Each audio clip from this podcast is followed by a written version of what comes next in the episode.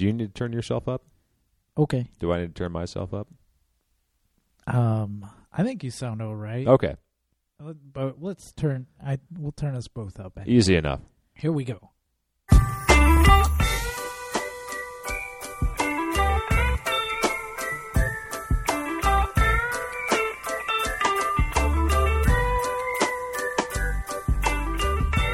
Hello and welcome to the Sprocket Podcast, where we simplify the good life and blow out your eardrums. My name is Brock Dittus. I'm Aaron Flores, apologizing from the People's Republic of Portland, nestled in the heart of Cascadia. We are the show that brings you somewhat amplified conversations about the intricacies of thinking locally with a global perspective and enjoying the best that life has to offer along the way. covering bicycling, trains and transit, and simpler living. And today, holy shit, Trademark. 300 episodes. Yes, sir. Oh, That's right. oh my God. Brought to you mostly by this sort of thing. Uh, this is this has been a good run of it, and I am glad to be here at episode 300. How are you? I'm doing, I'm doing well.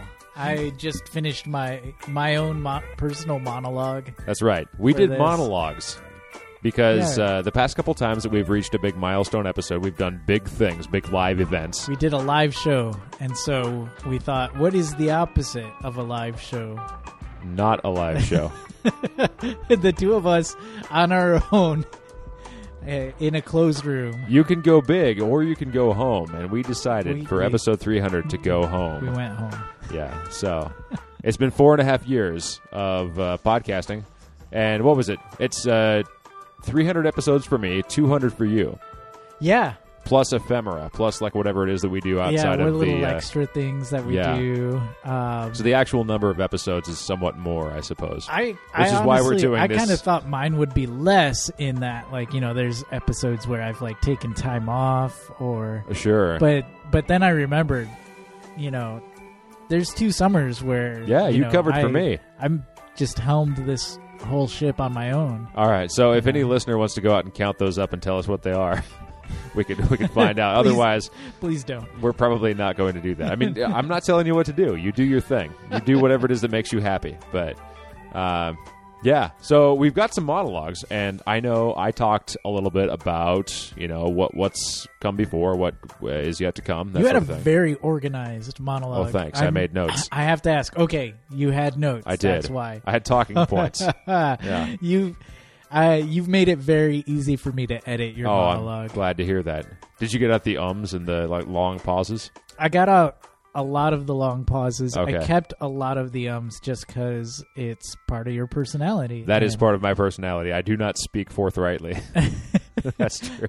But I, I kept a, I, I took out a few of them, and Yeah. I, um, When when, when I start a long pause with an um, you Yep. probably took that Yep. one out. Yep. so yeah. Anyways, that's a thing that we did. But uh, more recently, uh, can I tell you what I did? please. Well, number one, uh, when like, I was how recent are we going right now? okay. So uh, there's what just happened. There's what happened on Sunday, and there's what happened on uh, Saturday. Okay. So Saturday, I went out to uh, the Deschutes River. Ooh, Went for uh, a ten mile hike with Adele. Adele and I went out and we uh, were going backpacking on the Pacific Crest Trail this summer, and so we wanted to test our stuff and see how it went. And so the Deschutes River Trail goes from the Columbia River upriver. Oh shit! Oh hey, we got mail now. Never mind. I forget. Mine just goes to. Mine doesn't stop at the end of the song. You got a playlist. because I just made a playlist. Yeah. yeah, and so mine will just go to the next, the ne- and it's on shuffle, so it's out of order. It's all good. Anyway, So, yeah. sorry. Um, so you were at the Deschutes River, and you were you were hiking with Adele. Yeah, the Deschutes River Trail is um, it's a trail that goes up the Deschutes River, and it's uh, mostly I think like horseback and bicycling, and some people walk it, but uh, it's not a huge backpacking destination. However, it is also a place where people go to fish, and so some people will backpack up and camp out and fish. Some people will drift down the river and fish from their boats and that sort of thing, but. We did 10 miles up and we went to the abandoned ranch that's back there. We saw this building that's in italics that's leaning over. So that was fun. But uh, yeah, uh, just trying out the pack and seeing if all the stuff that we have feels good if the pack itself doesn't make us hurt if we can actually walk like a certain distance in it and so Nice. that was good uh, we got to watch trains pass and the cool thing i didn't think about this but there's a train track on the other side of the river from the campsite that we were in Uh-huh. and when there's no like urban area there's no reason for the train to like sound its horn no Oh. crossings or anything so we just got to watch like two or three different trains over the course of the day go upriver yeah. not just- silently, but just making train noises without Yeah. the horn, and it was kind of cool. So uh, all those uh, all those foamers out there uh, would have been in deluxe heaven. It was fantastic. Or disappointed because I know like they like the horn. They do like the horn, so maybe not. Maybe that. Yeah, it depends on how you observe it and what you want to see. But yeah, so that that was cool. But uh, yeah, went out, saw some lizards, saw some snakes. Uh, that was fun. So. Uh, but yeah, so that happened, and then I also went to the beer mongers in Southeast Division of 12th. As we were coming back from this adventure, we uh, we borrowed a car for this, and we drove out and we did our hike, and then we drove back. Uh, we stopped at the beer mongers at Southeast Division and 12th to pick up the beverages that we're enjoying tonight. Oh. So right on.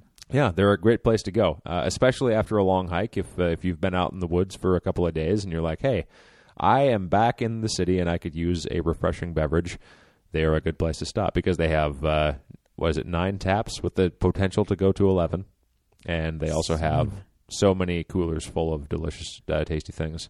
And uh, what are you? You're having the Sipp, I'm having the Sipp Mojo Berry, which, which yes, it, I think if I remember last time I had this, I was like, this is this reminds me of something, and I can't put my finger on it. now can you And put your finger on? it? A little bit, Okay, and I think I've talked about this once. what is a mojo berry? On, on I don't know what a Mojo Berry is.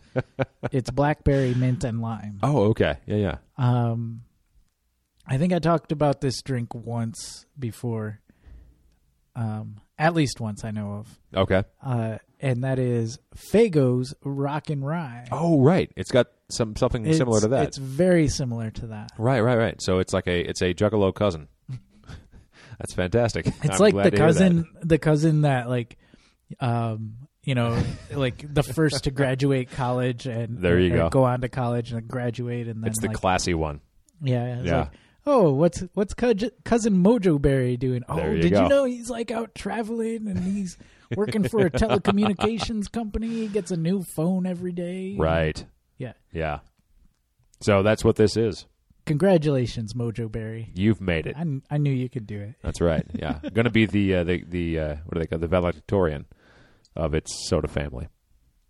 Yeah. Um. So yeah, that happened. But Yeah. one of the things that happened just uh, just an hour ago. Yes. So you came in to do your monologue, and I was going And to so wait. you I was were going to give you just- some space, so you had time to do that. You're just hanging out at Stormbreaker or Well, I went to I went to Stormbreaker and they were closed, so I went up the street to Crowbar on Mississippi Avenue. Okay. And I got myself uh, got myself an IPA, and I sat out and I was reading the book that uh, David Howell wrote, which uh, he's coming in this summer to talk about his bicycle tour. yeah.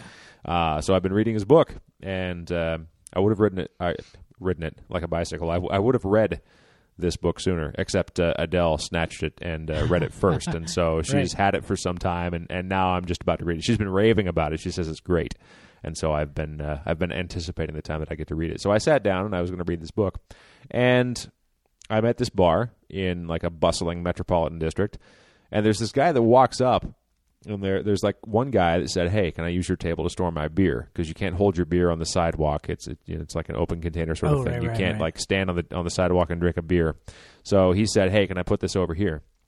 And he goes to stand on the sidewalk so he can smoke with the bartender.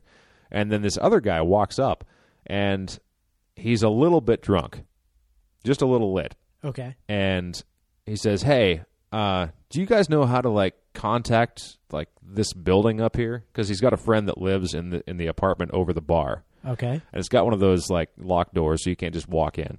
And, it doesn't like have a buzzer on the outside or Well, so he left his phone at home, Okay. and apparently, from what we can tell, this guy turns out his name's Ted, and uh, he left his phone at home. And so all of his life is on his phone. He doesn't know his friend's phone number. He doesn't know a lot of things about how to get in touch with his friend. I mean, all of this is making sense to me. Like I don't Right. I don't even know my own girlfriend's number. Exactly. And I was, you know, he knew his wife's number, but he wasn't going to go there yet. okay. Also, he lives like, what, four blocks away? But he also wasn't going to go there yet. Uh, So he's making his he's making his case to this guy who's standing there, kind of enjoying a smoke with the, the bartender, and saying, "Hey, can I use your phone?"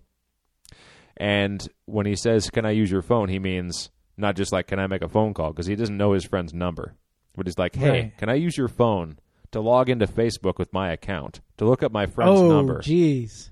And so they're working on this for like five to ten minutes, and I'm sitting there enjoying my beer and reading my book, trying to read it, but I'm also distracted by what's happening Sure, next to me. sure. And so I realize here's this guy, and so at some point I lean in and I'm like, "Hey, do you want to use my phone?" Because I figured they, this other guy didn't ask for this. He's not like he may not be game for this whole experience. Right. And he's he's outside enjoying a smoke. you Right. know. Yeah, which is ostensibly your time to relax and Right. kind of disconnect from something.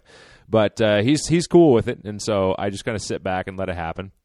And so the bartender goes back inside. Um, this other guy is still kind of hanging out with uh, with Ted, who's Uh-huh. just like you know looking for for information that he's not sure how to find exactly. And so they're kind of they're working through things, and I'm kind of half eavesdropping, half like acknowledging this. I think at, at before the bartender went in, I like made eye contact with her and just like we like broke out laughing because I'm like, Yeah, this yeah. is happening right now, and she was like, I know, right? Um, but uh, eventually, I offer. I think this guy Ted has a cigarette that he wants to light, and he's trying to light matches, but he's drunk and Oh, probably no. high, Yeah. and so he can't get his cigarette lit. And so I'm like, here, man, have a lighter. Okay. And so he's he's like, "Thank you." And at this point, I'm kind of involved in it. And so we go from first of all, the guy who's helping him out tries to send an email to this other guy because he has the email address, and he's like, "Hey, your friend Ted is looking for you." and so then they have to like hang around, and like this guy is now tied to Ted until his friend emails him. oh yeah. Kind of. Yeah. Although he's also catching a bus. And so that's coming at some point. and so there's this weird social situation. Uh, but we go back over to the door, and you asked about a buzzer. Right. And there is actually a buzzer with like an alphanumeric, like like a keypad thing, and like Right. the directory of people who live in the building. And so he knows his friend's name, but we scroll through the options, and I'm watching And him try to do it, Uh-huh. and it's not working. And I'm like, is he just too drunk to make it work? I don't know. Right. But now the three of us, and so like uh, we we all introduce each other. We're, we're like friends now. We're like part of this thing that's Right. happening.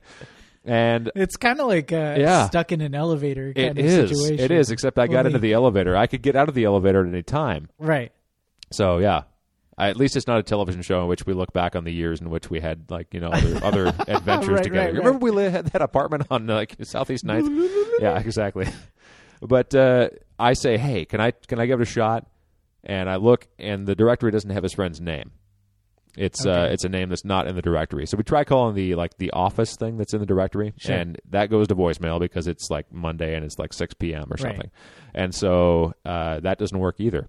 And he's like, "Well, I do live four blocks that way. I could Oh, just go yeah. get my phone." he's brought this up several times, but he doesn't do it. I think he's enjoying like the space he's in or whatever. Sure. Sure. And so he's like, "I'm getting you guys all drinks." And so he brings out like shots of whiskey from the bar, and we all Oh. hang around and talk about things. And you know, uh, he's kind of directing the conversation uh, randomly from one thing to the next, and we're we're hanging out and kind of talking about things. And me and the other guy are connecting, kind of like as we are. So, anyways, that all happened, and I think the moral of that is that if you open yourself up to other people, if you're present in the place you are and you're willing to take take part in whatever's like going down around you, you can have interesting experiences. And for me, that's the biggest reason. Phones are great, but you shouldn't stare at your phones all the time. Books are great, but you shouldn't stare at books all the time.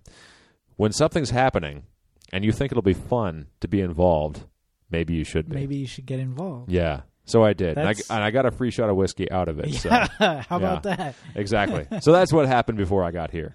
So anyways, great. yeah. Anything you'd like to report on your week from? Well, it's kind of kind of something similar. So I I got to meet Heinz Stucke. Heinz Stucke. He's Yes. famously the guy who has lived on a bike for like 50 years. 50 years Yeah. on a bicycle. It's a long I, time. I bought his book. I got him to sign it. And he was, uh, where, where was he? He was at Clever Cycle. Okay, he showed up there. Yeah, He did a he did a talk there. Um, he is actually sponsored by Brompton now. and That's pretty cool. That's how he's doing like these tours of bike shops. He deserves it. I mean, he's yeah, been doing yeah, it long totally. enough. He deserves a free bike. Yeah, yeah, exactly. But one of the main takeaways I took from that was from his whole talk. One of the main themes was kind of similar to what you're saying. Is like, um, you know, if you open yourself up to experiences with other people, you know, you you'll have great stories in the end. Um, and you know, he's he's had some pretty difficult times too. In fact, I guess fairly recently he got his teeth kicked out by by some ne'er do wells. Yeah. Wow. Just by like miscreants? They're like, I don't. I didn't hear the whole story. You're an old guy. Yeah, he didn't really share that. meet my shoe. That's that's a terrible story. Yeah, that's terrible. But um, uh, he also has like a ton of great stories. I would imagine. Um, and all of them, you know, he points out it's all because he the destination or his mileage or his where whatever he's doing, you know, on the bike comes second to what is happening in front of him with the people that he's running into like uh yeah, like people first, destination biking second. Yeah. You know? Right. and you know he said there there was just countless times in his life where he had a goal in mind of like you know how far he was going to get to in a day and just you know maybe not even get there in a week because of just other things that have happened Yeah. you know in, in the intervening time of getting there Right. That's fascinating. yeah yeah And it seems like like that really is the goal. And like I feel like a lot of what we talk about and what we have talked about is like because we could give a shit about bikes in some senses. Like we we talk about like all the technical stuff, but also like the bike is there as a tool to get you to really cool, interesting experiences. And if it takes you out of the mainstream of culture, if it makes you a bit uh, a bit apart from like what most people are doing, if it gives you time and space to experience things that most people wouldn't get to experience, that I feel like that's kind of what we're aiming at as far as why you should ride a bike yeah and that's kind of the yeah that's the simplicity aspect in some ways so that that's super cool Yeah, yeah, it was really neat. Um, I I got a little bit jealous. In, well, I wouldn't say jealous. I It's okay think- to be jealous. I don't think I, I don't think I could be a world traveler. But there's certain countries that I would like to bike through, right. And maybe or there's should. at least certain areas that are in other countries that I would like to bike through. i like this area of your country. I'm going there right now. eh, right. Exactly exactly. Um yeah. Yeah so i don't know. It was it was it was a really cool experience um went there went then went to the concert with you guys oh right. um, and we saw immediately after. uh, deep sea Um, diver yeah and Lost sold Lander. out show. Yeah. I was really impressed with lost lander yeah they put on a great show. They they put on an excellent show oh man. yeah.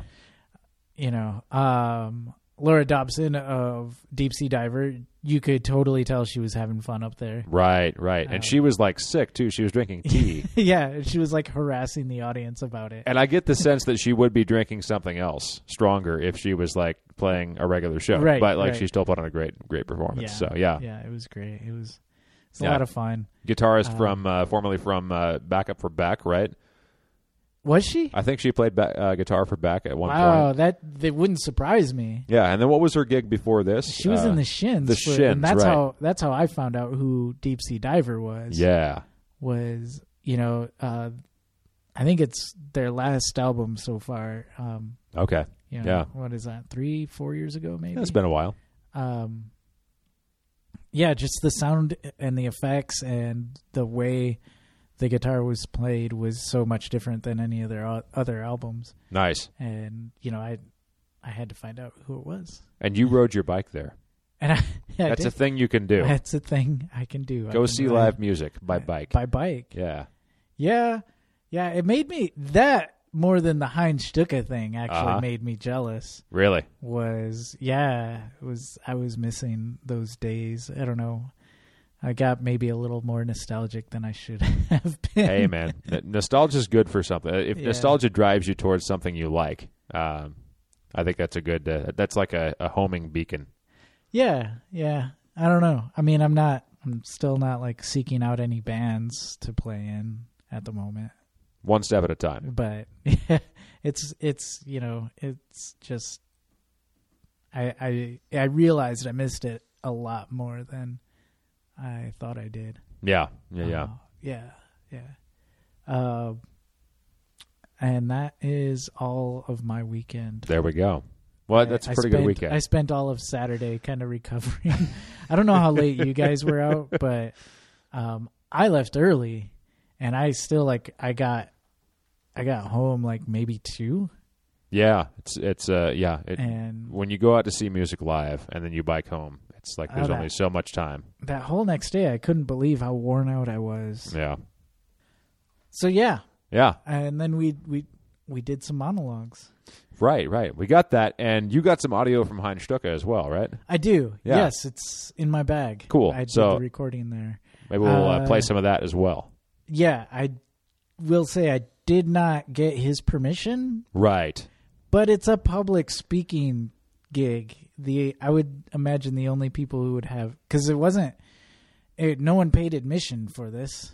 Would it be mean to say that maybe he doesn't know what the internet is? I mean, he does, but like, Oh, here's an interesting Yeah? story. Okay. because I'm in. I'm, I'm just kind of clueless uh, as to time and place sometimes. do I tell. Gave him, I gave him some sprocket stickers. Okay. I'm, I'm like, Wait, is he like, what's a podcast? oh, he he cut me off in mid sentences was and was like, yeah, I don't I don't do any of that stuff. I don't do anything like that. All right. I was like, okay, well, here's some of our stickers, anyways. Okay, thanks. Nice. Well, we could assume that like what he was saying, he was such a tool. he intended for a public audience, Yeah, and so he'd probably be okay with us sharing this. yeah, Yeah. yeah.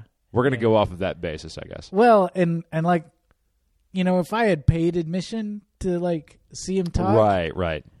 maybe I would have a bit more reservations about recording it. Totally. Know? Yeah. Um, I the only people I think that would have any qualms with me posting or recording him would be the good people at Clever Cycles. There we which, go. You know, I can always ask. Or, There we go. Or ask Ask uh, forgiveness. Forgiveness. Yeah. Afterwards. Are you okay with the acoustics of your shop being re- broadcast here?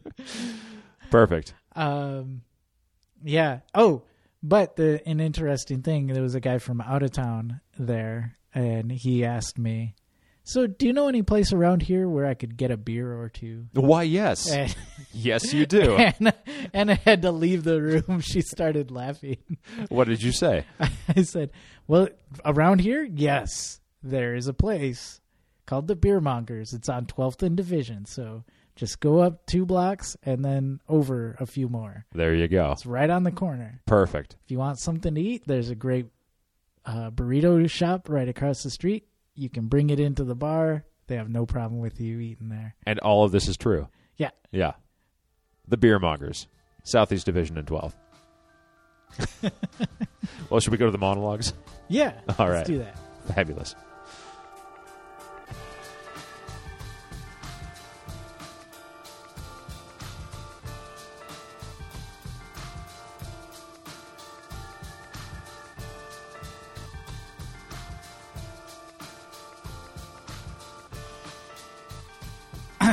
Uh, monologue, monologue, monologue, monologue, monologue. I originally wanted to talk about um, sort of depression and cycling and sort of what I've been.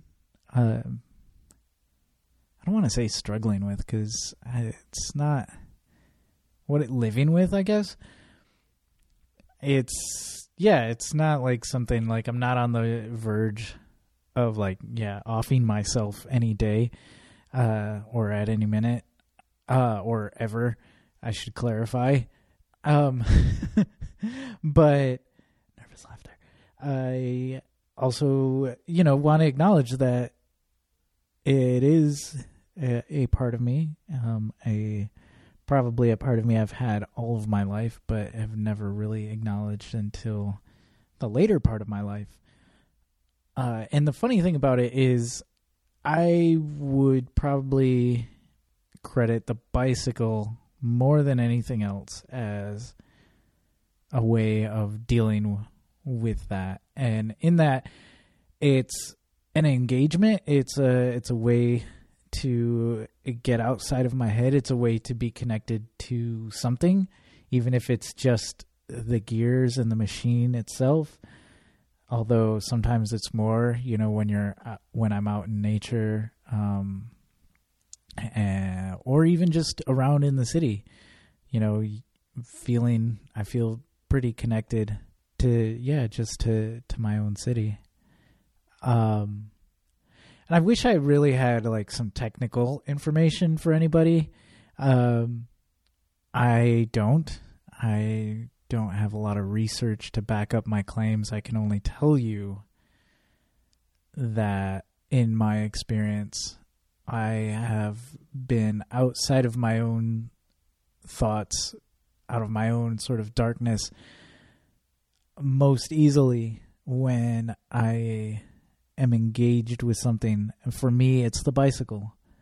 Um, maybe for some people, it's you know going out to the gym and and doing Tae Bo, um, and that's enough. In all honesty, I think any kind of physical exercise is probably anyone's best bet to to get outside of that loop. So that said, like I often feel like a bit of a fraud in that sort of the unspoken role I have here in the Sprocket podcast is to kind of be the sidekick, the funny man, uh, the Ed McMahon, the Andy Richter, and I am totally cool with that. It's a a talent that I have, um, not just to make people laugh, but to kind of find the little something in a conversation and, and sort of twist it and and find the, the I don't know the weird funniness uh, of life and a situation or a conversation.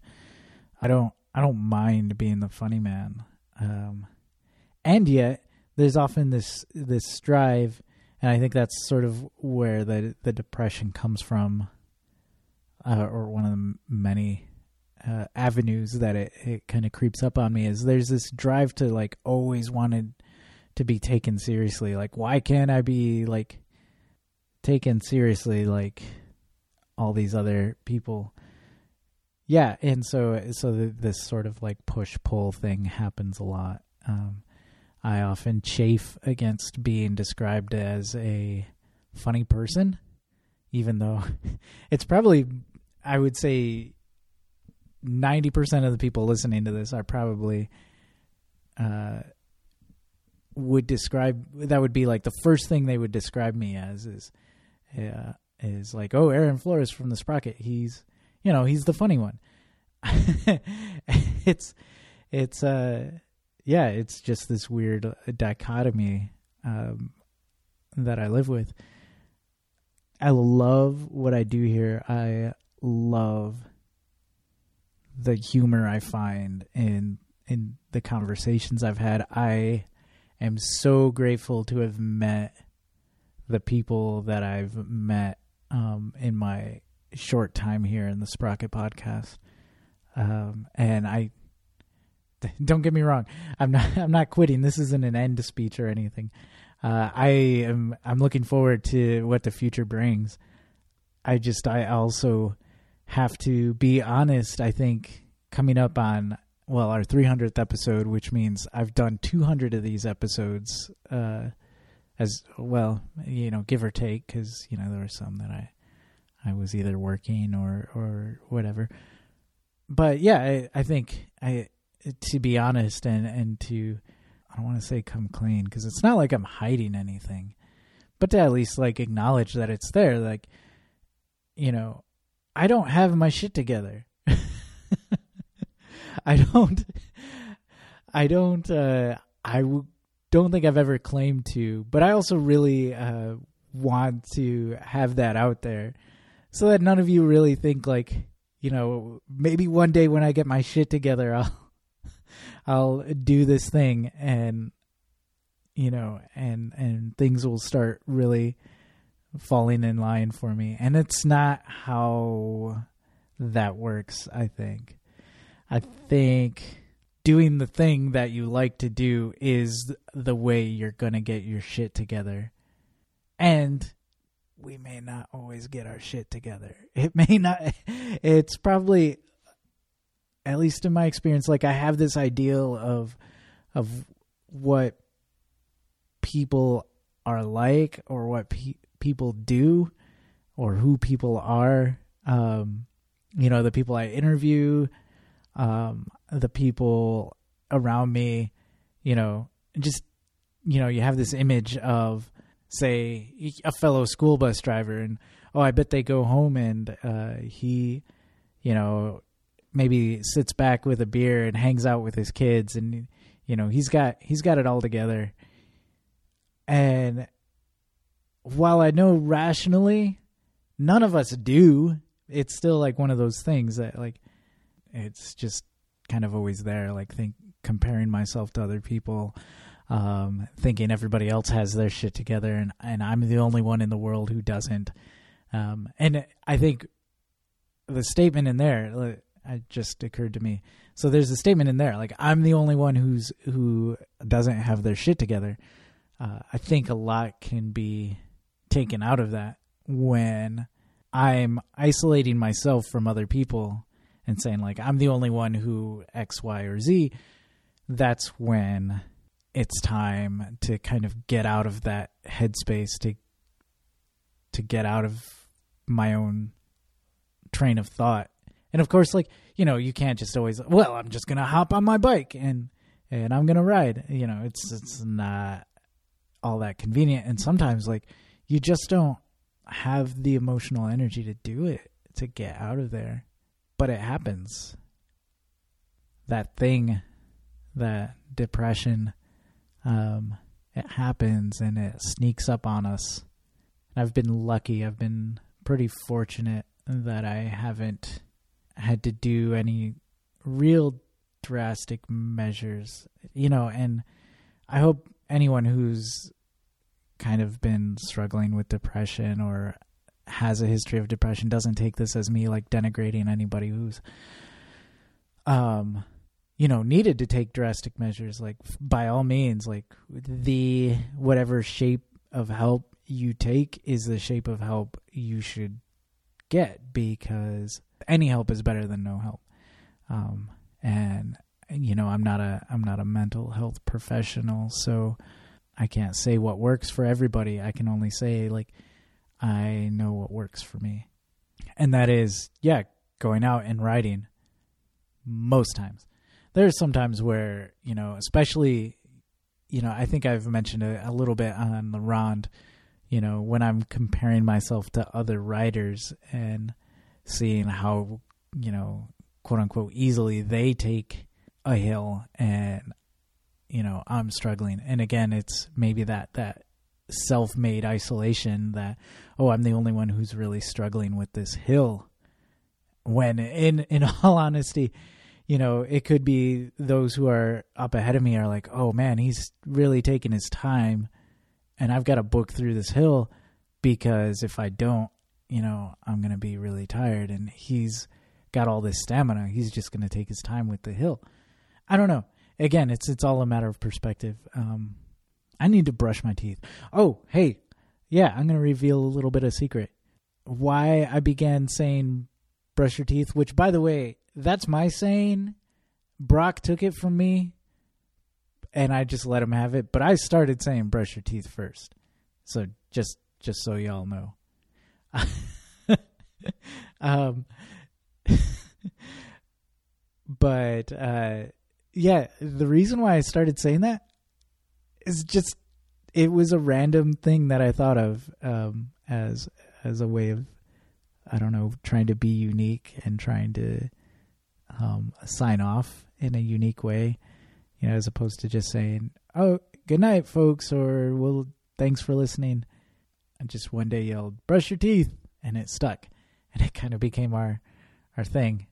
Um, oh, and, and, go to bed is kind of the, a similar thing. That actually came from uh, some days I would uh, tour with this band that I was in, and we would finish a show generally with just kind of like letting our amps feedback.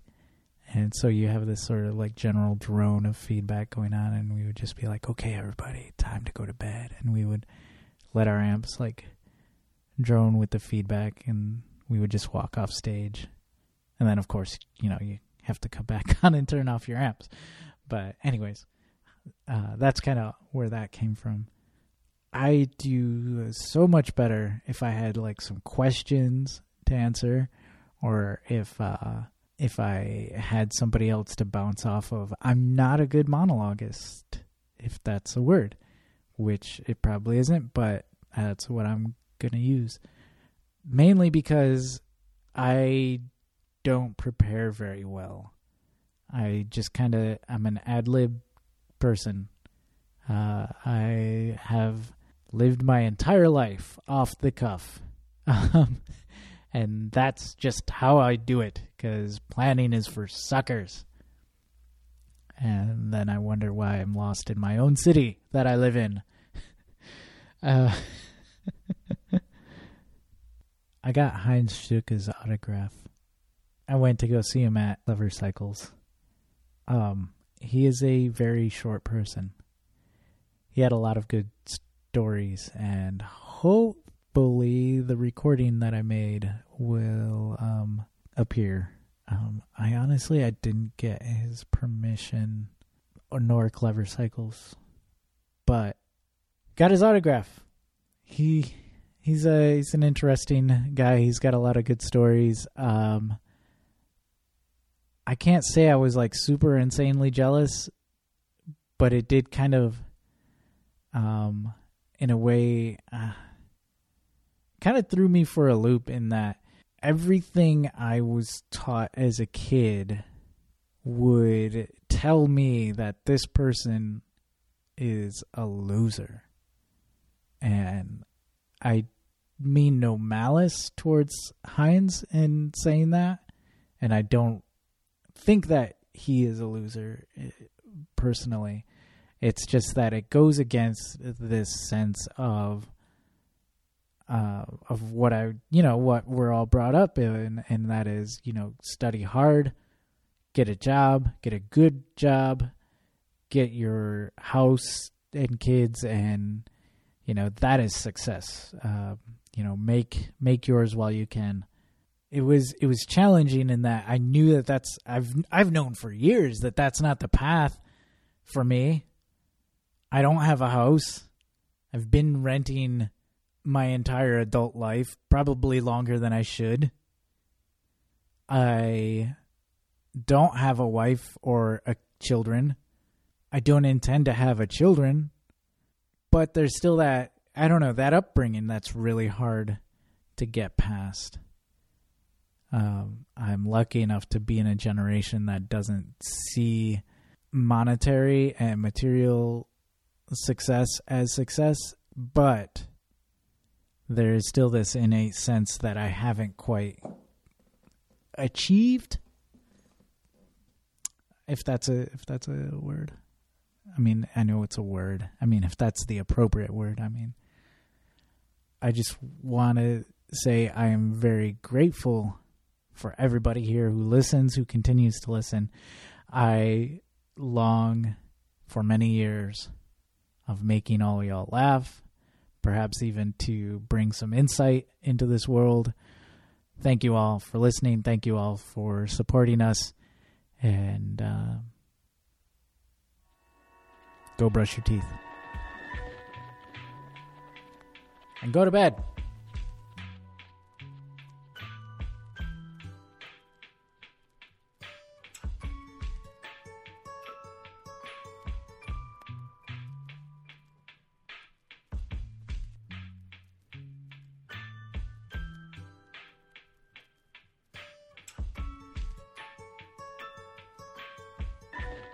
All right, so here I am in the garage, and this is the first time I can think of, boy, aside from recording liners or the occasional thing back when we were on X Ray, I don't usually sit down in front of the mic and talk on my own all that much. So this is a different format than I'm used to. And I guess a different format than you're used to. But at the same time, it's kind of nice just to sit down here. I can talk about whatever I want no one will interrupt me. I don't know. It's been about four and a half years, coming up on five, but as everybody knows, the 300th episode Doesn't necessarily mean that we've been at it for five years because there are 52 weeks in a year. Plus, sometimes we do two episodes a week. Um, there's there's a number of things, a number of reasons why. Well, yeah, but timelines disregarded. It's been a long time. This is uh, this is a healthy portion of my life. When I started the show, I was, let's see here, 2010. I'm going to do math live. I was 28 years old. Now I'm 33. So this is uh, this is a different era of my life, I suppose. I mean, in many ways, things have changed. Uh, when I started out, I I owned a vehicle. Uh, I owned a car. Actually, I owned two vehicles because I also own an RV, and I got rid of both of those in 2010, 2011, I think. I was part of a car share for many years. Uh, these days, I, I just rent from the big companies whenever they're around um, or whenever I need them. But uh, yeah, it, it's been nearly five car less years. And we've had the whole discussion on the show before about car free versus car less. I think uh, I think technology is an excellent thing to make use of when it helps you do something cool, and when it doesn't come at the larger expense of society or of, of people you know. Um, or people you don't know. I, I mean, it's it's good to have options. Really, it's not not it's not necessarily. I don't know. I mean, I've come around on a lot of things since we started talking into microphones five years ago, and a big piece of that is the whole "you're doing it wrong" thing. First guest we ever had on the show, Russ and Laura from the pathlesspedaled.com. Uh, fantastic people, fantastic adventures that they've had, and it's been super cool to follow them over the years. But um, they were the first guests we had, and they talked about running into a guy. I think this is detailed in a blog post of theirs, who saw that they were using something or other. They were using flat pedals, I think, and uh, I mean, I'm not into the SPD, the clipless shoes, all that stuff. Um, I like having normal streetwear that I can walk around in all day and then get on the bike and go. And so did they. And so um, they were told one day by some fellow on a bicycle that uh, they were doing it wrong because they weren't wearing clipless shoes. And I mean, I think for many years I used to swing in the other direction where I said, hey, uh, you're doing it wrong, man. You, the guy with the clicky shoes, that those that those those are dumb. Stop. But when it comes down to it, I mean, everything that's been invented was invented because someone found a use for it. Uh, and everything that was sold was sold because at least one other person found a use for that thing. Um, and I don't think the lines can be as clean cut as I wanted them to be when I was younger. Um, uh, the older I get, the more I think that there are many perspectives. The more people we've talked to on the show, the more I think that I would like to have a generous perspective when I'm talking to people. And I, number one, I have to assume I'm not right all the time. And maybe I'm right much of the time. I'd like to think I am. And you may beg to differ. That may very well be the case. But I also want to think that uh, I don't know everything, haven't got it all figured out. I can still learn from people.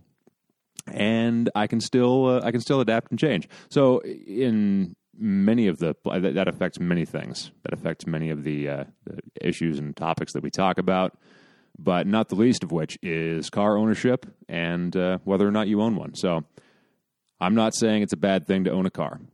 I still kind of I, I look at trucks a lot because I'm like I could put my bike in that and I could go to cool places that I can't get in a day on my own bike because uh, I don't have as many you know four day five day weekends as I used to.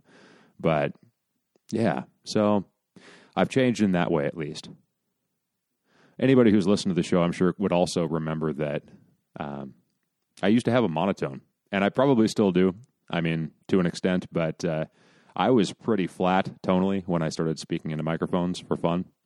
And now I've found, even in everyday conversation, I have so much more variety, so much more dynamic in the way that I speak.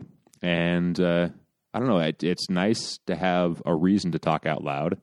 And um, it's nice to have opportunities to practice expressing yourself. So that's something I appreciate about uh, about having this venue and about people listening to me. Damn, it's it's crazy. Just like people listen to this. That that is weird. I don't really I don't stop and think about that too often when we have other people in the room. But now that it's just me, I'm essentially talking to myself except I'm well, I'm talking to you, but uh, it, it's a strange thing for me to sit here and speak, and for you on the other end to hear that and think about it and agree or disagree and write in and uh, eventually send us money when you feel like it, the show has enriched you in some way. That's that's super cool. It's uh, it's a very humbling experience, and I am uh, I am very grateful for that from from from you. So thank you so much for listening. It means the world. So I guess there's a couple of things I was thinking about talking about while I'm here in the garage by myself.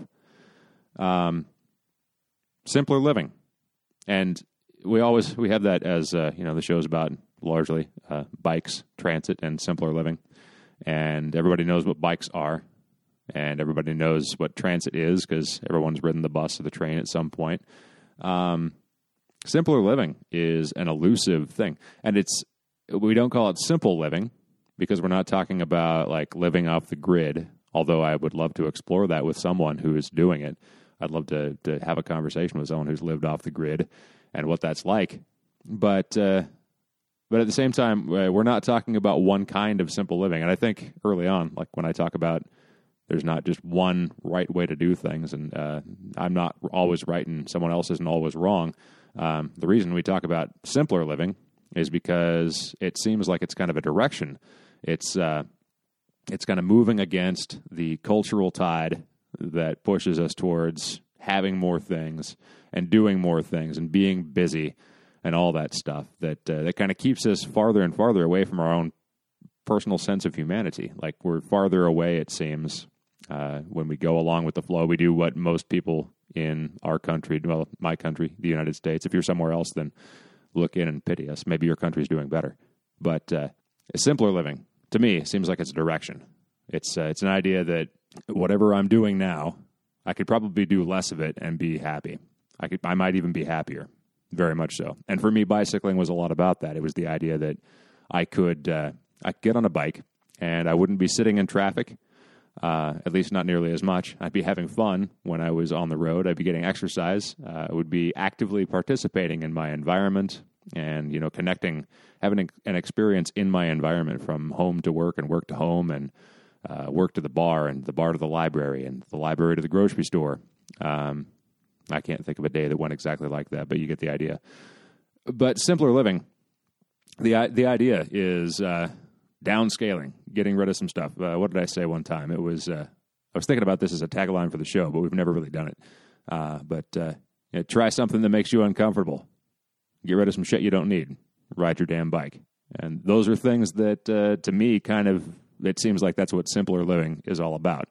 So whether that means that I stop uh, I stop buying as many foods in foil packages and I try to grow something in the backyard, which uh, I tried to help that. I, am not a gardener, but I helped uh, housemates many times over the years uh, to kind of try and coax a seed to grow out of the soil and produce some kind of an eggplant or something. And it, you know, it was fun. I remember cooking uh, cooking broccoli greens before I realized that kale and broccoli are essentially the same plant. I was taking the leaves off the broccoli plant and uh, stewing them up in some oil, and I was like, "Hey, uh, this is a part of the plant I wouldn't usually eat, and I think I'm doing a good thing when uh, when I use the whole plant." So that was fun. That was uh, that was super cool. Um, so there's that. Um, transit uh, and and transportation with a bicycle. That's something that I already mentioned, I guess. Um, phones. Talk a lot about phones. We just had David in here, and the first episode of the whole thing was was me talking about not liking my phone and how I tried to get rid of it and how I tried to minimize it in my life so I wouldn't be distracted from what was happening around me. And it's interesting thinking about that then because back in 2010, well, the iPhone was only a couple of years old. And it was still really weird the concept that we'd carry these rectangles around and they would tell us all these things and and even the idea that you'd go somewhere in public and, and people would be looking at a at a thing instead of like looking around or looking at each other or looking up in the sky and seeing whatever was happening there. But times have changed. It's now 2016, and uh, everyone, just about everyone, has that little re- the rectangle, and it's kind of a it's a distraction for many of us. And so, again, not not about doing it wrong. It's not about I, I wish that everyone took those rectangles and threw them on the ground. They, they all got little spider webs of cracks across the gla- the glass screens. And I mean, yeah, that would be it'd be interesting. It'd be it'd be hilarious if there was a mass revolt and everyone just threw their phones on the ground. But we're too connected to them for that to be realistic. But I don't think it's as important that uh, that you do or don't have a smartphone as it is that you think about how. When I say you, I mean me. That I think about how I'm using it, and you know, is this something that is taking me out of the present? Is it something that's uh, reducing my amount of connections with people in real physical space around me? Uh, I mean, sometimes it's nice to have uh, an escape vault. Like, uh, I don't know, I was bike camping last weekend, and there was uh, an exuberant young fellow from another country who was bicycling down the coast, and super happy for him. Super glad he was having that experience. Also, didn't really want to have the conversations at the time. I was I was out of the city to kind of get away from it all. And so at the campground, I you know I, I, put in my earbuds and I was listening to music. And and he walks into the camp and we've already said hi and everything. But when he walks back, you know I, I have the earbuds in and I give him the simple wave and I say, hey, you know, enjoy your night or something. And I've got my earbuds in and it's kind of like that shorthand, you know. That's a way to uh, it's a way to get out of a situation that maybe you don't want to be in. Um, so I don't know what that means, but but I do think that uh, be be that an example of good or ill, there are ways in which the phones help us and they enhance our lives, and then there are ways in which the phones distract us. They take us out of the present and they make us uh, less less engaged with what's happening around us. So there's that. Another thing I think about is uh, professional advancement versus doing what I love. Uh, number one, is it mutually exclusive? You know, I, I am working more than I used to. Uh, these days, I pretty much have a full time job. When I started the show, I was doing, what is it, like 35 hours a week or less. Um, I'd probably work for five hours a day with a big old lunch break in the middle.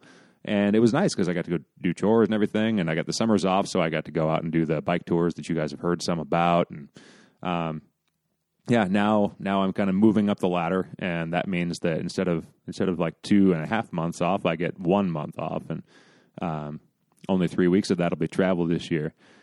And uh, it's not that I don't love it, but it is different than what I used to do. Um, I, I, think uh, this is probably um, many of you listening are probably older than me and remember a point in your life where things changed and you had to take on more responsibility as well.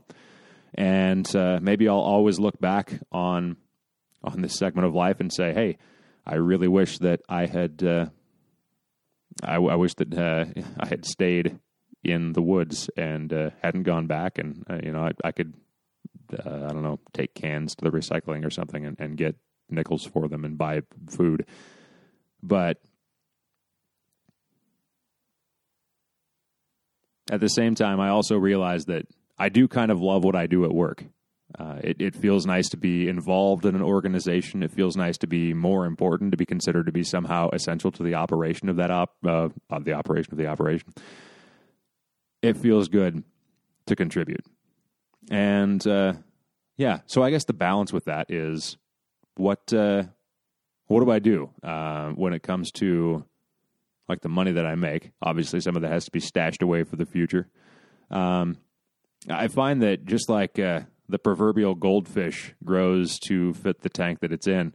Um, my salary goes up. I remember back uh, years ago when I was only making what like fifteen hundred dollars a year, and now it seems ludicrous because I'm pouring all this money into my bike, pouring money into travel and fun adventures, and pouring money into technology so I can listen to music in in really high tech ways when I get home, or low tech ways so I can buy more vinyl records. Um, I don't know I mean, at a certain point, I'm sure I'll probably have children in a couple years, and at that point, we're going to be spending money on diapers and mashed up chickpeas and and uh, you know other assorted foods, and I'm going to be taking the money that I was funneling into my record player, or money that I was funneling into a fun but unnecessary adventure, and that's probably going to go into buying some diapers. But uh, I, I, guess we'll find that balance.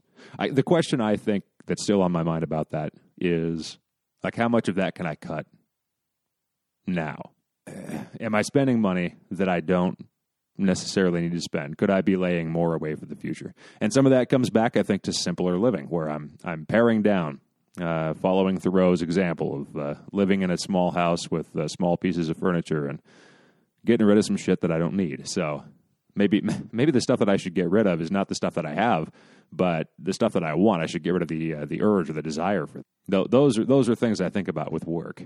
But uh, I think I'm less of a hippie than I used to be, and uh, admiration versus emulation. Um, I always liked hippies, always have, mostly still do. Don't really like drum circles, but uh, but the ethic of someone who is uh, I don't know they're more apt to dance and they're more apt to uh, get into music and sway back and forth when they hear a song they like. Um, I've never had dreadlocks. I wanted dreadlocks at one point. Uh, that seemed simpler in a certain way. Um, but uh, I've never been the white guy with dreadlocks, and maybe that's okay. Uh, I, I think that I admired hippies because I saw their values right on their sleeve. That being said, you know, there are as many people with trust funds that just wanted to grow dreadlocks and have uh, weird adventures at Burning Man. I don't know. And there again, I go talking about Burning Man, where I'm sure the core of it's actually pretty cool. And I just have a skewed perspective of it, just like many things. But I hope that uh, I hope that what I like about hippies has somehow made me a person that's like a hippie. I hope it's made me uh, like the person that that I want to be. So Never had dreadlocks. I guess the last question that I can think of is Will I ever sell out? I should ask Aaron about this because, I mean, he knows a lot about the history of the term selling out and whether you were punk enough to, to be considered punk or whether at some point you, you went commercial and you sold too many records and everybody stopped listening to you. I don't know. But selling out, just like uh, like talking about work. Uh, if, now that I'm spending more than 40 hours a week at work, uh, have I sold out? I don't know. Um, I don't feel like I have because I'm still doing what I love, but but then there's that question like, will I sell out? And if if the goal is simpler living, I guess selling out means like a more complex life in some ways, and life itself is complex and will continue to be complex. But it seems to me that uh, if it's all about direction, I, I want to keep on going in the direction of a simpler life rather than one that's more complex, needlessly complex at least. I don't know how to change diapers. I'm going to have to learn. There's no way around it. But yeah, selling out again. If I get a truck, is that a, is that a sign of selling out? I don't know. I don't think it is, uh, as long as I'm not using it to commute to work every day. But it's hard to say.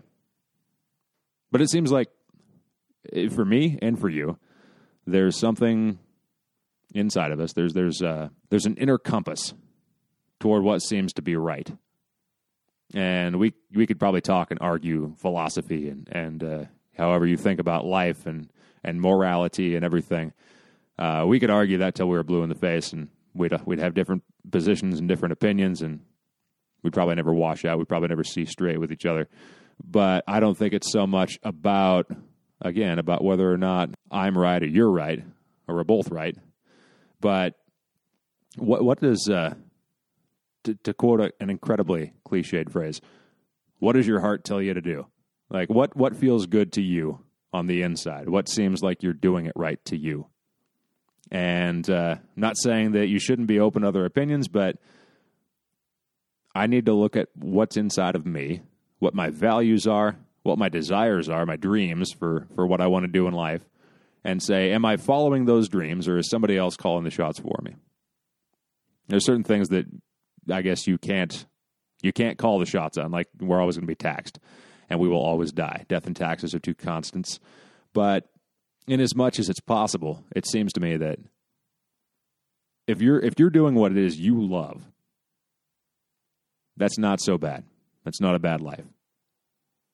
So I hope I do that, and I hope you do that. All right, I've been blathering on for a while, so thank you for uh, thank you for listening to me. I appreciate the um, appreciate the platform. I appreciate you as a listener that uh, you've stuck with us this long. Even if you just found us and you've been with us for two episodes, you could have turned it off after the first one you heard. So thank you so much. Uh, happy 300th, everybody. I'm uh, I'm going to finish this beer that I got from the beer mongers at Southeast Division and 12th. and I'll talk to you soon. Bye.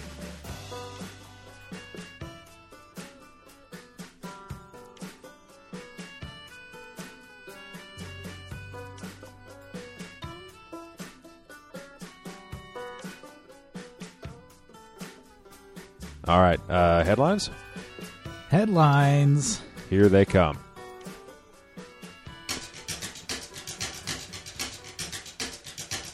What can compare with the thrill of a brand new bike?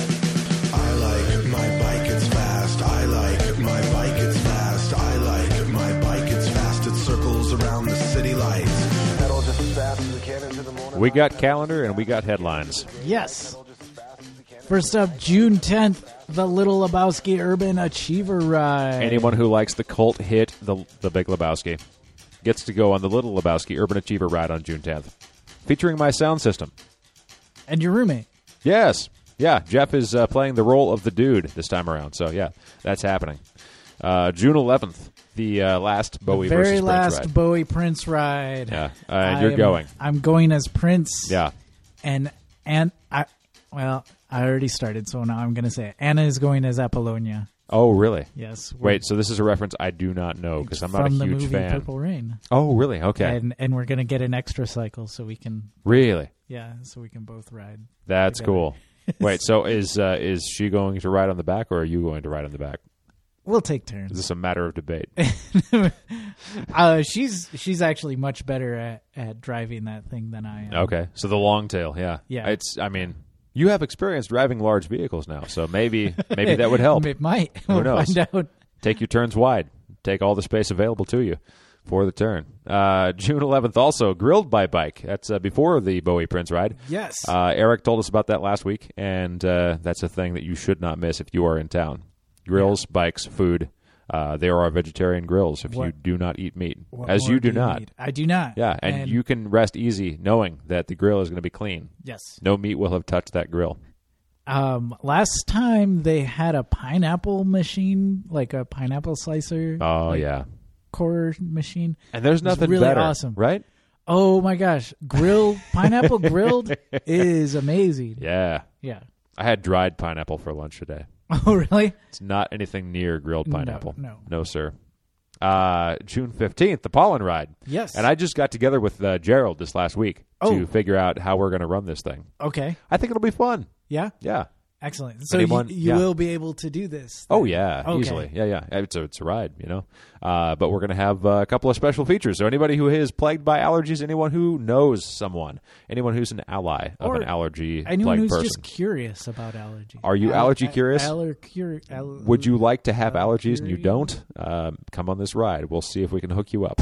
so yes, We'll come sneeze on you. that's right. Uh, It's going to end with a group sneeze. So uh, just uh, awesome. just so everybody knows, uh, bring your handkerchief. June eighteenth. Third annual bike mechanic challenge. That's right. We've talked about that. It's at Velocult at cost admission. If you're in the bike industry, you get a discount, and you get to watch people wrench on bikes competitively, which is cool. I, I still I'm I kind of want to be a contestant just to see how I measure up. I, I would like to see. Even They're like, here, fix this bottom bracket. I'm like, fuck, I'm, I don't know. yeah, yeah. That's, guess I'm not a mechanic. I'm That's done, right. guys. Never mind. and then Uh, lastly, sometime in July, what date, sometime in the July, date I couldn't find. Let me let's I'm do it live. Try it real quick Yeah, yeah. here. Uh, I would find that under should be like news or something, right? Blog. Uh, uh, probably not. Maybe I'll cut Let's this out. let's check their tweets. All right. Um, I, will at least tell you the details, and that is, uh, Clever Cycles is putting on the Brompton Urban Challenge. Um. Oh, I know I can find this. Should we go to the Brompton website? We'll go to my email because There we go. guess who's already registered on a team? You've got mail. Hey, you've I've got, got registration. My own Yeah. registration, personal email thing. Hey, I can see your email on my screen. Oh, that's right. You can and see can all see all the emails that you haven't read. all from these me. unread. They're texts though. They're- Oh, oh, right, right, There's right. a couple mind. unread. I, I Uh, just don't don't, worry about those. that. Yeah. Don't look at those. Uh, the Brompton Urban Challenge. Oh, yeah. July 16th. Oh, right, because that's my birthday. Oh, How could I forget? Happy birthday, Ride of Brompton. There we go. All right. So that's happening uh, Yes. on my birthday, Ride of Brompton. And this is the Urban Challenge. So, It's kind of like organized in a, in, a similar fashion as Bike Scout. so it's like a scavenger hunt it's around a photo town. scavenger hunt around town. Yes, And as Teams far as I know, four. right, only one person has to have an actual only Brompton one bicycle. has to happen. But if you register and you rent a Brompton at Clever Cycle, yes. your rental is half off. Really? Wait, I should double check that before I, before. We've heard a rumor. Podcast said it was half off. We've heard a rumor. Um, yeah, don't quote me on that. But yes, that's a thing that could happen. It's, It's in the realm of possibility. Yeah, um, Either way, if you're in town, you want to compete in this uh, scavenger hunt, that's cool. Yeah, we bumped into Anna at the store, and she was shopping for groceries. Adele and she were standing in front of the Lufas and talking Oh, about the. Brompton Championship. Not, not the championship, right? What's it called? the Urban Challenge. The Urban Challenge, yeah. And then somebody showed up and like really wanted a loofah, and they both had to move. So that that's my story. and then I bought some Viso, which is a fantastic energy drink. Have I mentioned that I've the been saving? conversation the conversation ended when someone else wanted a loofah. That's right. I've been saving caps to Viso bottles because when you get hundred caps, you get a hat. Oh, really? Yeah, I just got to 101 yesterday. Ooh. Yeah. So, anyways, that's a thing. Okay. Um, I'm not gonna say how much your Brompton rental is. I know. Okay. I know that they are incentivizing it in some way. What so? In some way, one way or in some way. Yes, that's good to know. It's good to know because people want incentives. I suddenly lost my grasp on language. Hey, we've got some headlines. Let's read some headlines. Hey, the Columbia Gorge Express opens up areas east of Portland to carless people. Yeah. Yeah, the Columbia Gorge Express. Uh, listener Brian Blanc worked on this, and also former guest Brian Blanc. I think he Oh, yeah. came in when you were not here He because Steph was here. Was he PSU grad student at Yes, the time? Yes. Yeah, and he was working on some other mobility projects. But uh, we met him at was it a bike scout like two years ago? we met him somewhere it- together. It was at Velocult, but I I, do can't not remember the what details. the event was. Right. Yeah. Many good things happen at Velocult. Yes. Yeah. Uh, but yes, the Columbia Gorge Express.com, that's how you find the information about it. It's a bus service now that runs from Portland, starting in Gateway Center, which is, uh, I think we mentioned a long time ago, the spawn point of the Juggalos. Right. Uh, but yes, it's uh, it's somewhere in East Portland. It's not too hard to get to by public transit or by bicycle. You can catch the bus from there to what Rooster Rock and also to Multnomah Falls. That's amazing. And we talked to uh, uh, Kristen Solomon from ODOT about this a couple weeks ago, a month back now. And, you know, eventually they're hoping to expand this service so it connects to Hood River because that's another cool spot with, like, there's beer there. Yeah. Yeah, including the pFriem, uh, pFriem IPA, which I had earlier today, which is fantastic. Uh, so, yes, someday. But right now, you can take your bike, uh, three bikes on the rack. And as I understand, if uh, if the, the rack is full and there's room inside and it will not obstruct anybody else's needs, including uh, ADA access, Americans with Disabilities Act, uh, there might be room for even more bikes. Really? It sounds like they're willing to work with you because here in town on TriMet, you can't take more than two bikes on any bus, and those are buses that hold like 50 people. And they are rarely that full. Right, right. But Well, this bus, rush hour they they they are, but this bus, so it seems, is willing to work with you. So three bikes on the rack and others as allowed. nice. But uh, yeah, that will help you uh, if you're planning to go somewhere in the gorge. That's a great like head start. If you want to go to Thunder Island Brewing, Yes. which we we enjoy which we might we might do sometime. someday, yeah, that that cuts your distance in half. Oh, should we mention that that my brother called? Oh yeah, yeah. We'll we'll paste some of that in. We might make that an extra episode. 300x, 300x. 300 okay. Xmas.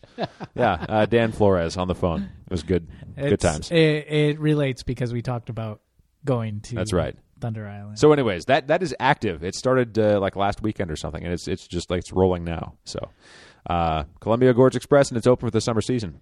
awesome. And if you go out and ride it now, that means that it'll come back next year for more. Yes, create the demand. Yeah, yeah, yeah, Create the demand so they will keep the product. totally. And then uh, WBUR in uh, the East yes, Coast. they cover the Move by Bike in Portland. Yeah, Josh G. Thanks to Josh G. Hooked us up with a story. This article. Public Radio Um, uh, covered a move by bike, which is uh, I got the notification from the now. shift list. Yes. Yeah, Here and Now, which is a huge program. It's all over NPR. Uh, this was one that I had the invite to, and I know this guy who moved, but uh, I did not help, which I feel badly Ah. about. Uh, but they covered it, and uh, you know, it's uh, if you can do this, why not? Is that the is that Timo right there? It probably with the- is. with the mattress. Yeah, Timo. Timo like is a man about town. He's uh, he's the one in charge of bikes here in this town, Yes. Among others. Nope. Only him. yeah. Um, So yeah, that was uh, pretty awesome. So with that, we did not help with the move by bike. We did but not. In lieu of that, We got mail. Hey, we got mail. all right. Tim from Pedal Shift shares the can opener hack. the can opener hack. We talked about How many this. times have you been out in the woods with canned goods If and only- then realize? Oh wow, it's a video. I'm sorry. Hold on. Let me let me finish what I was saying. How many times have you been out in the woods with a can of something and then realize you have no way of opening it? That's right. Uh, there's these guys. This is my Russian friend, and his laboratory have a lot of tools. And I'm gonna do only most epic experiments and awesome building stuff with him once a week or twice a week. So might as well you should go and subscribe to his channel, and there's gonna be awesome stuff. So today we're gonna do how to open a can, any kind of can, like this one, Or maybe just a regular one. yeah. Without no can opener or any kind of tools, no knives, no nothing. Just hands And a piece of concrete. Let's check it out. so in the zombie apocalypse, I'm trying to survive. I use that as as the soundbite. That's great. Basically, I have nothing to open with, no tools whatsoever. So So you just grind it on the concrete and you it, grind it down. Yeah. it eventually like pops the seal. Then you have tuna. That's how canned vegetables and things work, or or salmon.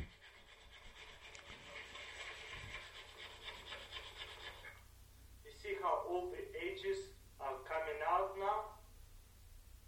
And you squeeze it a little bit.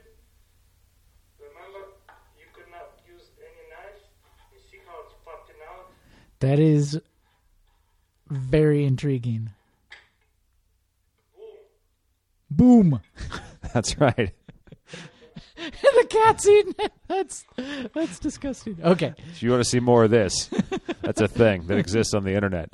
But yeah, seriously, it's like it's like those newfangled can openers. Have you seen those? Like, there's the old style that cuts the tin. Right. And then there's, There's the new style that just separates the seal. side. Yeah. and that's what these guys are talking about. You can do that with a rock. That's So pretty cool. yeah, I, I prefer the can opener. Like it seems like it's faster and, and easier. But if you're stuck with canned goods, especially if you're bike touring, this is a thing you can do. If you recall, um, our last night um, on our Crater Lake trip, Yeah. we bought a bunch of canned goods, Oh, and a couple of them didn't have the little Pull tabs, yeah. yeah.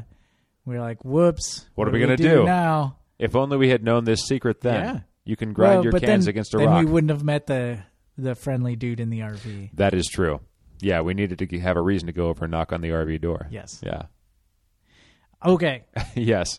Next up, Jim in New York talks about getting into a collision, observing a grief and our influence on his thought process. Yeah, this is Jim Gooden from New Oh. York, and he uh, uh, basically he's been off the bike for a little bit. Uh, I think had some issues, uh, just like him dealing with like the the danger, and uh, I, he got into a crash, Yeah. which put him off the bike for a bit. Ugh. And the same day that that happened, someone else died on a bike, Oh, geez. and so Yeah. um, that's uh, you know uh, that, that's a sad thing to deal with.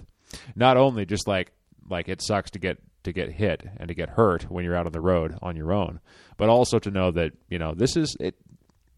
I don't think bicycling is a fairly like it's not a dangerous thing to do, but things can happen like they do in other parts Sure. of life, and you know for that to be the case, and also for you know say that two collisions happen, you're the one that made it. The other guy did not. And I don't know. It just uh, Jim was saying like you know he had to take some time to step back and think about that, and uh, he he said thanks to us for you know continuing to talk about what we talk about and uh, continuing to say hey this is a good way to live this is a good way to get around town um, so Jim uh, wish you the best Yeah. um, I hope that uh, I hope that your your mobility continues to be simple and that uh, you continue to get joy from moving places and going places. So yeah, um, and that goes for everybody really. You know, if if you experience a setback and you are out there and it's like in the moment this sucks, um, that that is valid. That could be, and it'll get better. Yeah, I'm reminded of one uh, in uh, her first interview with us, um, Maria Schur. One of the things she said um, when she uh, she sustained an injury and um, couldn't bike for a long time, uh, and her physical therapist said to her, and she took this to heart and repeated it on the podcast, and I take it to heart as well. And that is like, there's no, there's no bike ride that is too short. Yeah, You know, even Yeah. if all you can do is get to the end of the block on your bike, you've at least gotten to the end of the block on your bike. totally. And there's no shame in saying, "Hey, I don't want to do any more right now." Right. I mean, even if like just sitting on it and deciding like I'm not ready yet, you've at least taken a step. Totally. Um, yeah. yeah. And Jim, uh, Jim has worked with Joe Kurmaskie, who uh, we've had on the show before, Right. and is coming back soon. Uh, Jim, uh, Joe has a new book out, and Jim did, uh, I believe, Jim did some of the audiobook stuff for that, Correct. if I'm not mistaken. Yes. So, um, he was saying that one of the quotes from uh, from Joe's book is, "It's sad to see someone not get back on the bike." So, uh, yeah, that's that's Yeah. the idea, Yeah.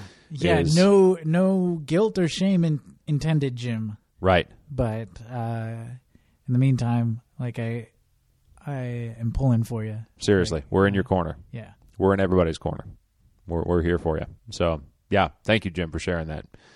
Uh, Chris in Denver shares his self defense strategy. It's pepper spray mounted on the handlebars, and he was Wow. saying he's not uh, he's not anti knife or gun, but he says, hey, this is a good way to basically if you don't want to stab somebody or shoot somebody, uh, pepper I, spray. I don't want to do either of those things Right. either. Pepper Yes. spray is a thing that you can use to create distance between you and the uh, whatever's attacking you, be Yes. that a bear or a person with ill intent or uh, or a wild cat or something. So, uh, yeah, he mounts it to his handlebars, and that's a thing you could have. I, I've been thinking about that because that would be a good thing to have in the woods, Yeah. and I'll be in the woods for a bit. Just be sure you're not biking while you spray the pepper spray on your hand. Right. Be aware of physics. Spray- spray Indeed. back. Yeah. But it, it, that's a good tip. I mean, you know, that's uh, I, I like uh, I like nonviolent approaches. And I don't know exactly how nonviolent uh, pepper spray is, but it's certainly it's, least certainly less, less violent, than stabbing Yeah. someone. So yeah, sure. Sure. yeah. Uh, and then lastly, Swiftly.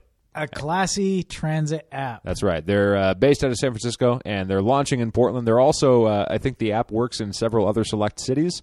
But uh, kind of like, have you heard of Waze? Yes. Yeah, it's the one that reports traffic accidents Yeah, on highways I'm and things. constantly I'm constantly trolling them by turning it on and then biking somewhere. Well, we suggest you take the I-5. Well, I'm taking these side streets. There you go. And I'm going like 15 miles an hour. perfect. There must be traffic on these streets. Wow, so you could use Waze subversively. Fascinating. I don't know what kind of data they're pulling from me. I mean, we don't. I get uh, some. I get some. Uh, some self. I don't know. I at least enjoy some kind of satisfaction that maybe they're they're like getting all the wrong data. We don't from me. condone that you mess with big data. We're not saying that you should go out and uh, alter the data that goes into servers Yeah. for the public good. That would be wrong. all, But the, all of a sudden, like our our web page just goes down unexpectedly. what happened to the sprocketpodcast.com? I'm not sure. they just disappear. I I'm going to the beer mongers at Southeast Division and 12 to think about this for That's a while. right. Uh, no, but uh, Well, if you can't find us on the internet, you will eventually find us there. but uh, Swiftly is uh, basically taking transit data and doing with that uh, what people have done with Waze, where it's kind of like crowdsourcing. Like, we know what the official line is on how long this bus is going to take, but Like, how long is it actually going to take? And what's happening right now that might affect me? And so that's a thing that's happening. Uh, so we appreciate them reaching out. Uh, if you want to check them out, uh, Google Swiftly because that's a thing that you could use.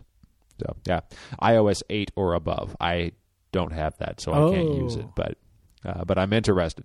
And You for should update. yeah, well, I can't. Oh. I have a four, iPhone four, without Siri. Really? Yeah, Oh, I'm so jealous. thank you. Well, hey, that brings us to the end, right? I guess it does, All right. doesn't it? Hey, should we? Oh no, they're Yes. back. yes, we should. Let's all hiccup together. I was gonna say, should we have a uh, a theme? But uh, Well, since it's episode 300, should we do it like uh, Gerard Butler in 300? Like, tonight we dine in hell. did you ever notice he kind of had like half a lisp in that? I did not. Oh, I did notice he was like Irish or something. And It was, it was yeah, it Greece. was a weird accent. Yeah. That But, I mean, was- it's the movies. was affecting. also, it was a comic. Yes, well, it was a Before comic it was a movie. it was the movie. Yeah. yes, and uh, the comic was okay. The movie was awful. Shite. Yes, Okay. All right. Well, is that, is that our that's theme? that's my opinion. Shall we do? we doing it? Okay. All right. Sounds good. Okay. Let's shout as though we were Spartan.